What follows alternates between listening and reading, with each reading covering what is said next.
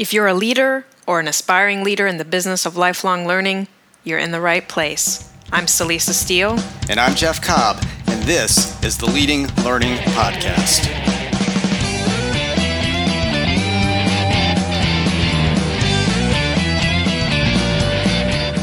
Hello, hello, and welcome to episode 120 of the Leading Learning Podcast. In this episode, we talk with Tracy King and Aaron Wolowiec. Tracy is the founder of InspirEd, and she is well versed in education strategy, technology, and learning design. And Aaron is a learning strategist and founder of Event Garde, a professional development consultancy. Together, they're co authors of an ebook on learner engagement. But before we get to the interview with Aaron and Tracy, we want to acknowledge our sponsor for the first quarter of 2018. We're very happy to have Blue Sky eLearn sponsoring this quarter. Blue Sky is the maker of the Path Learning Management System, an award winning cloud based learning solution that empowers your organization to maximize its message. Blue Sky also provides a range of virtual event and instructional services to help you maximize your content and create deeper engagement with your audience. To find out more about Blue Sky eLearn and everything it has to offer, visit blueskyelearn.com. For the resource for this episode, we're going to point to an ebook by Tracy King and Aaron Wolowiec called Engaging Learners A Guide to Successfully Designing Engaging Learning. It's a useful read, and the tactics, tips, and traps near the end are particularly practical. To find out how to access the ebook, go to the show notes for this episode at leadinglearning.com slash episode 120. Now, Celisa, could you give us a bit of a preview of what you and Tracy and Aaron talk about? Absolutely. Tracy and Aaron are both fun, very intelligent in sort of all things learning, but we focused our conversation on learner engagement because that's the, the topic of this latest ebook that they've co authored. We talk about what learner engagement is, but just as importantly, we talk about what it isn't because part of what they're on a mission to do is debunk the myth conception that uh, learner engagement is getting learners to participate in an activity or contribute to discussion. We also talk about how to prime learners for engagement, and I ask each of them for their top takeaway, what they hope that you, dear listener, will take away from hearing this conversation about the concept and practice of learner engagement. Well, engagement certainly is one of those terms that's had a lot of buzz around it uh, in, in, recent years in, in the whole field of learning. I know a lot of organizations are striving for it. And I know Tracy and Aaron are very engaging people themselves, so it's nice to have them bringing some clarity to this topic. So let's go ahead and, and roll this interview with Tracy King and Aaron Wolowiec.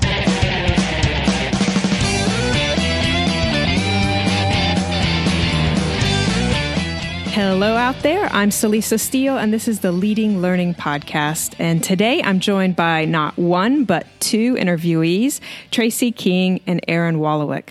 Tracy is founder of InspirEd, deeply immersed in education strategy, technology, and learning design.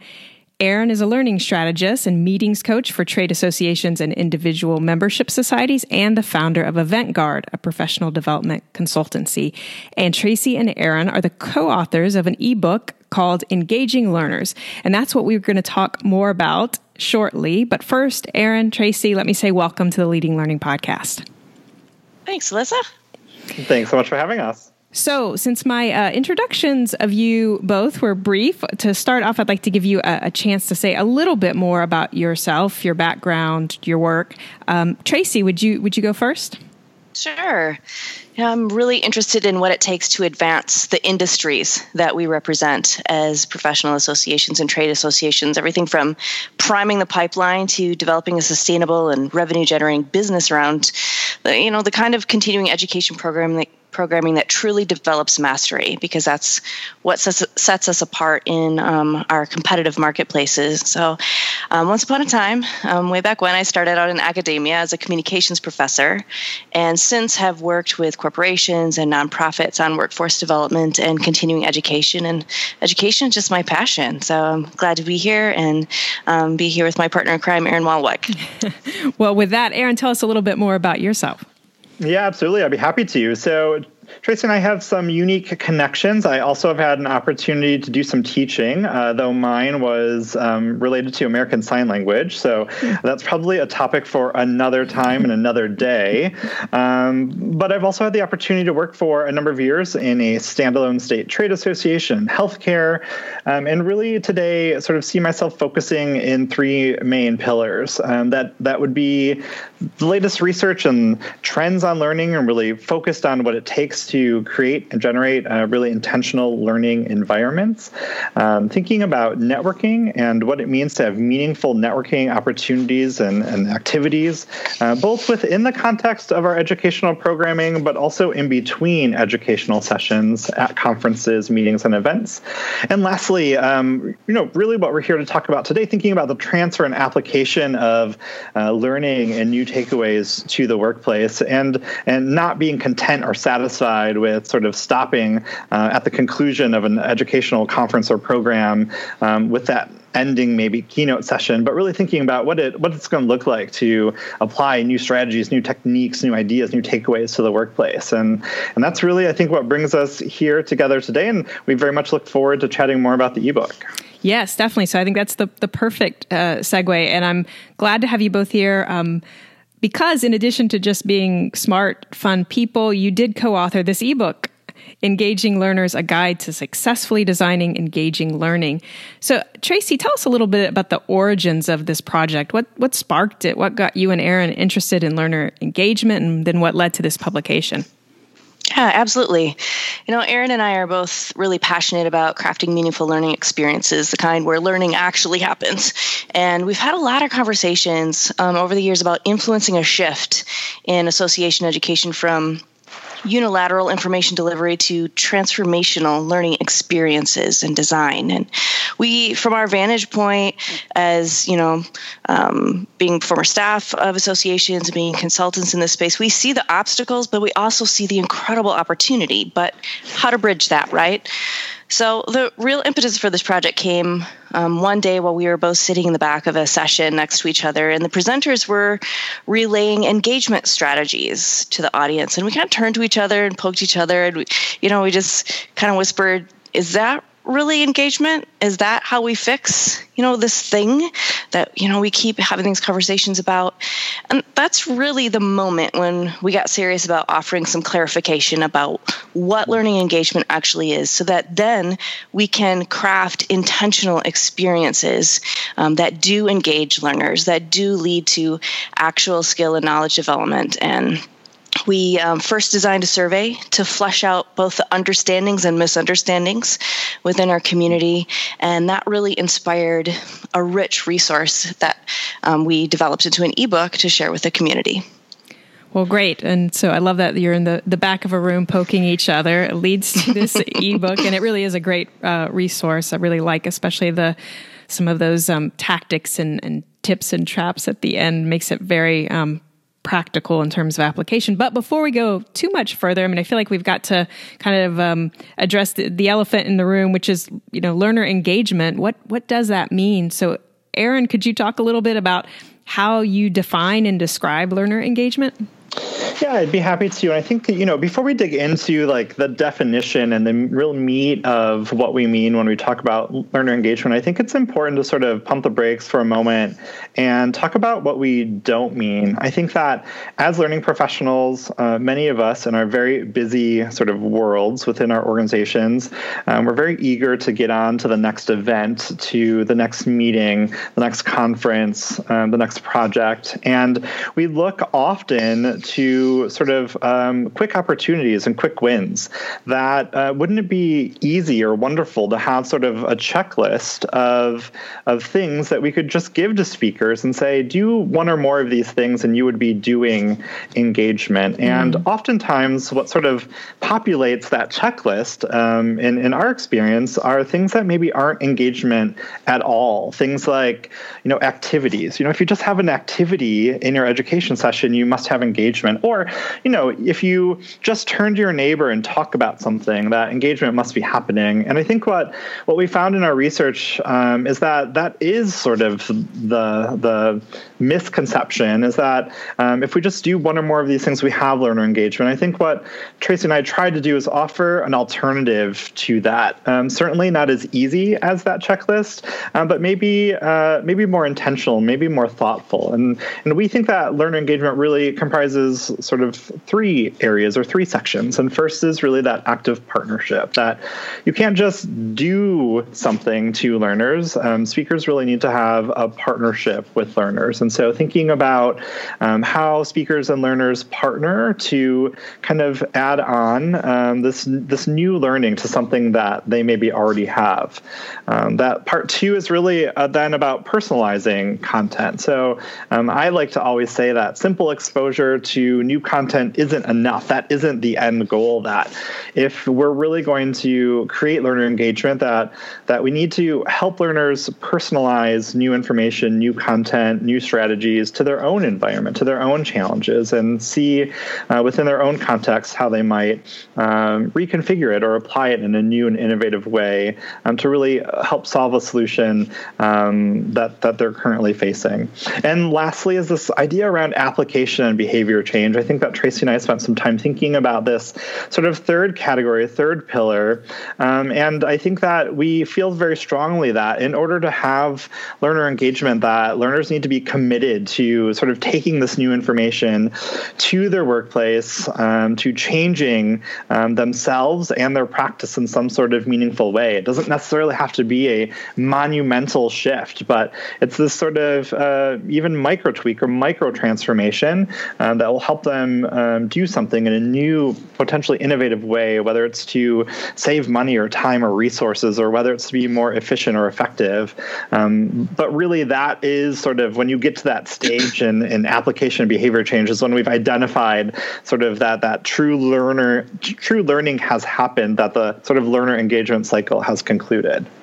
Well, that's great. So the, there are these kind of three parts of, of learner engagement: the, active partnership, that personalization piece, and and then that application piece. And and I know that in the ebook you quote from Make It Stick, and and I've had the pleasure of interviewing one of the authors, Peter Brown, for this podcast, and um, it's a book we usually emphatically recommend. Um, and the the part that you quote is the responsibility for learning rests with every individual. And I know we here at Tagoras have been um, really kind of preaching, promoting um, for a while learner responsibility. And I know it's something you both believe in too, um, and that it's this critical part of, of learner engagement. So, Tracy, any suggestions for how learning providers and facilitators and, and speakers can prime learners to assume the responsibility that they have for their own learning?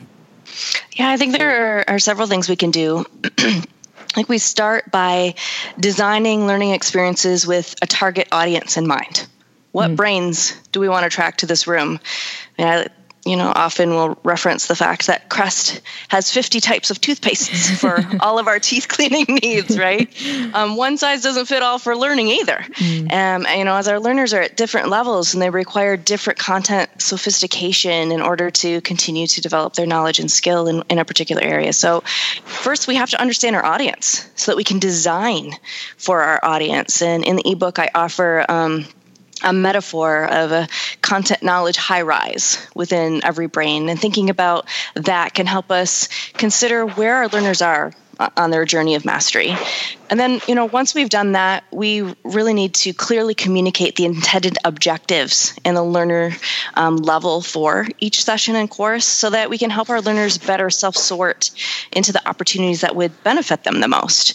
Um, and while we're at that, we should also communicate that we're partners with them in their learning journey, their learning journey, and that we're not doing a conference or a course to them, as mm. Aaron just said. um, but they're here to confer, they're here to learn, they're here to network and to try to apply new knowledge and skills. Um, something that I, I love to also recommend is whenever you can, when um, you know it, it works with the learning pathways that you're offering, um, give learners something to think about or consume or self-assess themselves in advance mm-hmm. of the experience so that you're you're priming them for where the conversation is going to pick up Um, it's a really effective way of um, for brains to get their antennas up and, and to be ready to, to dig in. Um, another thing that we offer in this book, we just really want to challenge um, associations to choose interactive learning formats that actually support learning objectives. And by mm-hmm. doing that, we're shifting learners from a passive to an active learning mode, which is critical. Mm. So they know by the very set of the room that they're in or by the online learning environment that they're in that this isn't a passive sit back and take it in situation. We're actually going to do some learning. Mm-hmm. Um, so those choices also signal I have to be an active participant here. And, you know, at the end of the day, we have to realize that it's our responsibility to create an environment that's conducive to learning, to design an experience that supports the objectives that we've set forth. But the learner has to choose to be in it to win it with us, right? We, we have to be okay with that, that our role is to facilitate learning. And um, if we've prepared that environment and um, um, and designed an experience that can accomplish that, then the learner has to bring the rest to that equation. So, so, you might not win everyone over. Even you might not. yeah. Great. Well, so and, and, Tracy, you began, or you mentioned, um, you know, uh, this this metaphor um, of, of the high rise that that you guys use, but but you also use kind of this manufacturing versus construction um, metaphor for learning throughout the ebook. Um, Aaron, would you talk a little bit about that that difference between manufacturing and, and construction and, and what that means in terms of learning and the way you guys were using it? Yeah, I would be happy to. Um, it was, I think, an interesting aha moment as Tracy and I sort of mm-hmm. um, came together um, to have this sort of writing retreat um, as we were talking aloud and sort of um, brainstorming and and writing and sort of reflecting throughout our couple of days when we came together in person. Um, was that we really sort of circled around or swirled around the sort of manufacturing versus construction metaphor and um, you know, I sort of rely on my dad um, to remind me what manufacturing is. As a as a Chrysler guy, I'm from Michigan, um, specifically from the Metro Detroit area. My dad worked for Chrysler, and you know, as my dad sort of worked on the line, um, you know, from a very young age and throughout his career, um, he was very um, focused on stamping out car parts. Right, it was very mass production. it didn't necessarily matter who the parts were going to or who was going to even purchase the car, but everything was kind of um, same old, same old. Everything sort of looked the same, and everything was stamped out exactly the same. And and to the extent that um, you know quality control was really about how things were similar versus how they were different, um, versus this sort of construction mentality. And you know, as I think about construction, I think more and more about how you know even as I grew up, more and more of my friends and and and family friends and such were really building their own homes. It was no longer about sort of purchasing, um, you know, something that was in a neighborhood that looks like what everyone else had, but really this idea of, um, you know, finding the land, um, figuring out how this sort of structure would be unique and fit our specific unique needs, um, that the audience or client was known. And so this, this sort of metaphor was born. And so as we think about manufacturing learning experiences, these are really um, events that resemble one another one another. It's sort of one after another, and we sort of plug and chug that form and function. Um, you know, are essentially the same. There's no defined mission really. There's no defined audience, or if there is a defined audience, it's very broad. The membership, or mm. you know, an entire stakeholder category. And so, um, you know, we're not really setting ourselves up for success when we manufacture learning. It's not about how many events we can um, churn out, but really how can we um, identify the specific um, audiences we have and their specific needs, and then build or, or architect, you know, really an experience upon that. So as we think about constructing constructing learning experiences, we're really talking about, you know, identifying who our audience is, really understanding and articulating their personas, really understanding what the mission statement for that event is, setting learning goals accordingly, building learning engagement on top of that, and really um, defining a unique unique, value laden experience for our members. And so, you know, I think it's just a, a good opportunity to pause and check in with ourselves. You know, if we're really about plugging and chugging and churning out one after another after another, um, is that really of value to our members and to our learners? And is that really supporting moving our industries forward? Um, or rather, should we, you know, pump the brakes and, and pause for a moment to think about um, what it might look like to construct learning experiences that are really unique and innovative and fulfill a specific niche and need? Well, so great. Thank you for going more into to detail around that manufacturing versus construction distinction. And, and I've heard you both now uh, in the time that we've been talking here, you know, mention this idea of really needing to understand uh, your audience and who you're trying to serve with a particular um, learning experience. And, and so um, I, I, know you guys don't go into it in a whole lot of detail in in the uh, engaging uh, learners. Um, uh, ebook, but you do mention um, learner personas. So, you know, Tracy, could you talk a little bit about how uh, learner personas can be developed and then how they can um, feed into the work of engaging learners? Absolutely. This is so important. And, um, you know, understanding your audience is a, a core step in any learning design um, a project or process. And so for us to pause and take the opportunity to really understand who we're targeting with a program is fundamental to designing the right program. And you know, I often will will tell my colleagues and clients that you know if you work for an association, your marketing and membership teams probably have a head start on you. Mm-hmm. they probably have already started to develop personas for your primary and secondary audiences that you can begin to leverage so that you understand how does this segment prefer to engage with us and where is this audience segment in their career journey? So that you can begin to target and hone in on how can we best meet their needs in this moment. And um, you know to add to what we talked about earlier how critical it is to, that we understand the level of the learner that we're designing an experience for. Because one size does not fit all. Um, and that's also a big part of your learner persona when I'm working with associations that are interested in expanding their programming online or auditing current online programs that seem to be missing the mark, I ask them this question. It's a little tongue in cheek, but it's important. I ask them, What's the tech profile of your target learners on a scale from comfy to terrified? Right? And that opens up a clarifying conversation for us about who are we targeting with this online learning experience? And what types of support are they going to need so that they feel at home accessing digital digital courses and content? Because here's the deal. Understanding the profile of our target learner helps us design an experience that inspires this powerful response. This is for me. You know me you thought of me and you designed this for me.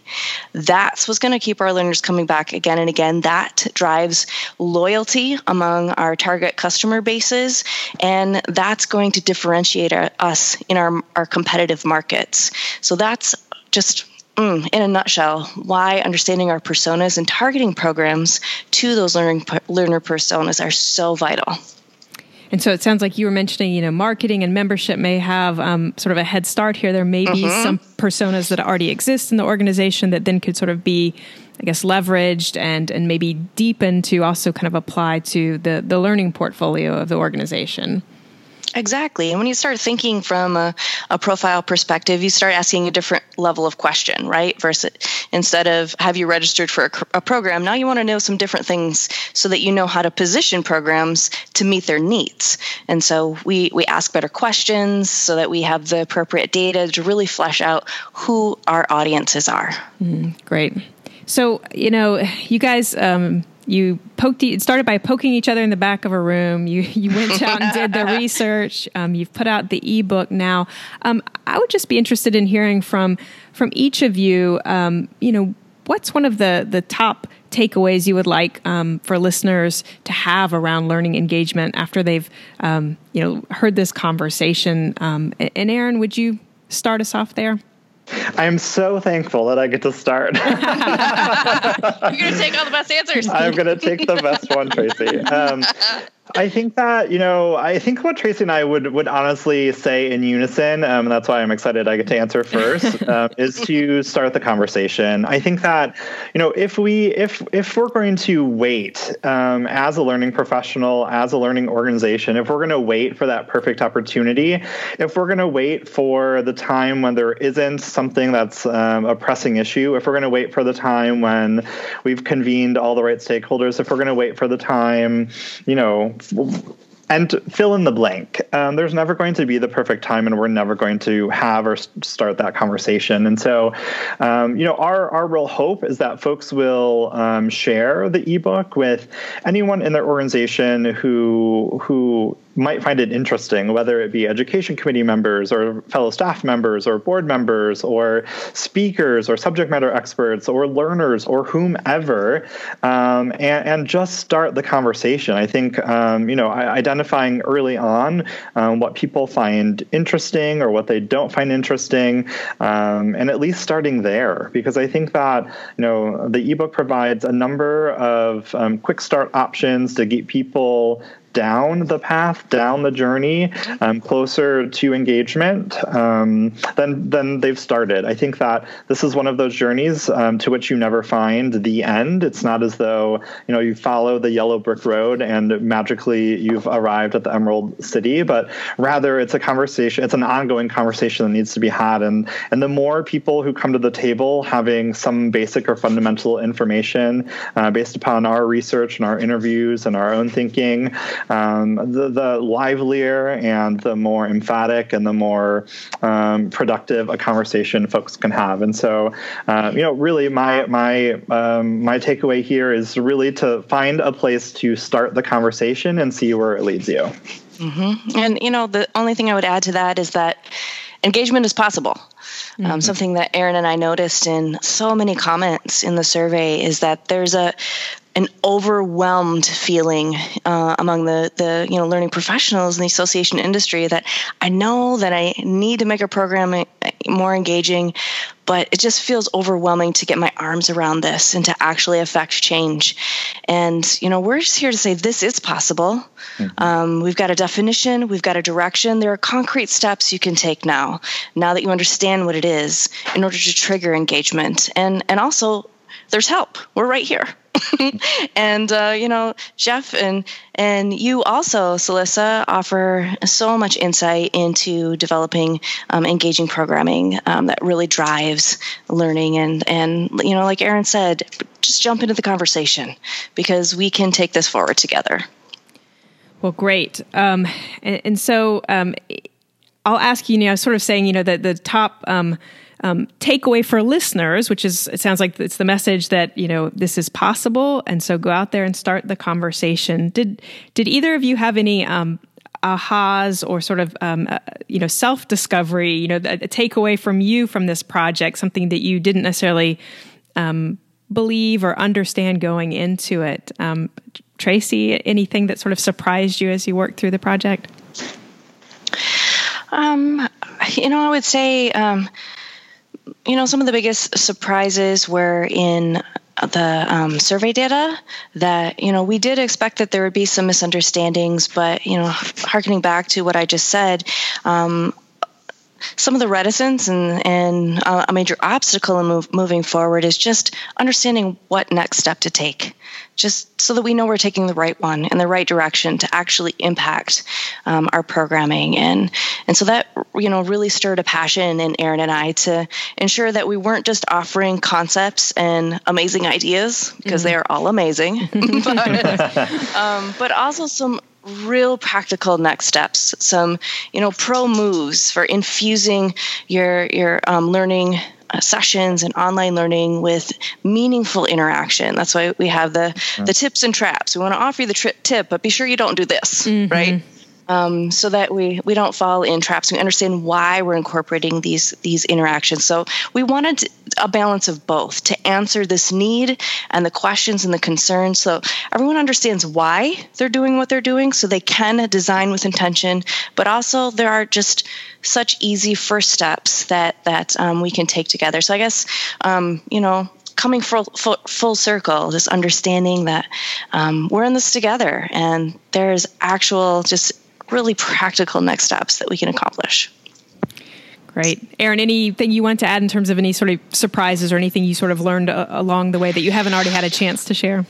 Yeah, absolutely. I think the one thing that I would add to this conversation um, is just this idea of mimicry. Um, it came up in our research and in our interviews that um, learners, speakers, um, even learning professionals um, and other stakeholders who have been in the learning industry and space for a really long time, who have the opportunity occasionally to sit in on someone else's program to be a learner themselves, kind of um, see uh, sometimes glimpses of learner engagement in action. Um, and they know that they like it. They're drawn to it or they're attracted to it in some sort of way. Um, but instead of taking the time or opportunity to understand why that that thing that they were so attracted to, that they were so drawn to, that they responded so well to in an education program, um, instead of understanding why it works, um, they they sometimes just kind of squirrel it away and try to replicate it within the context of their own programming,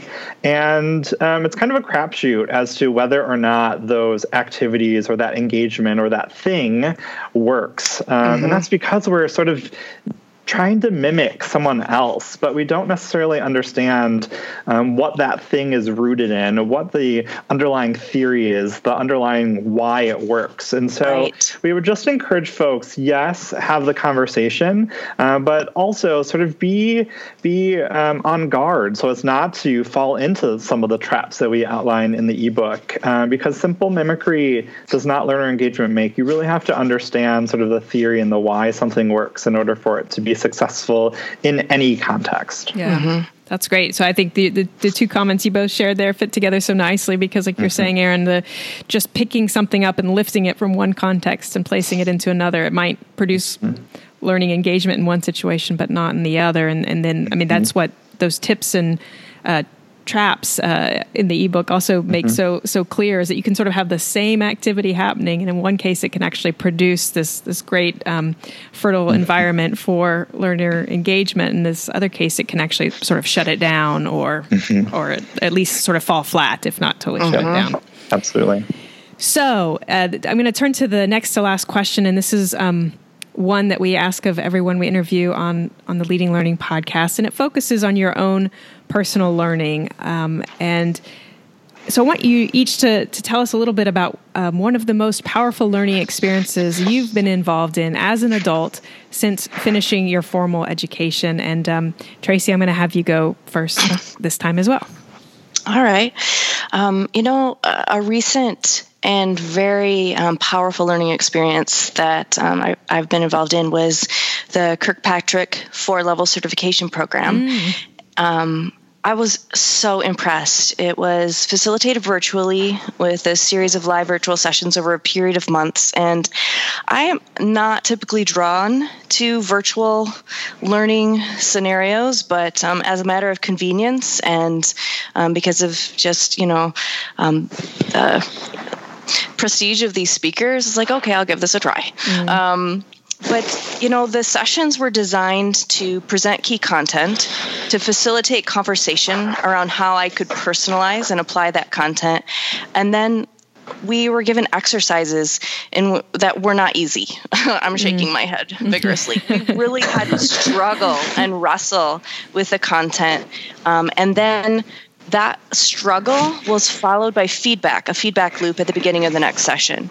So that progression from here's a concept, how can you use this? Now wrestle with it. We're not going to stop at that sounds good and that could probably work.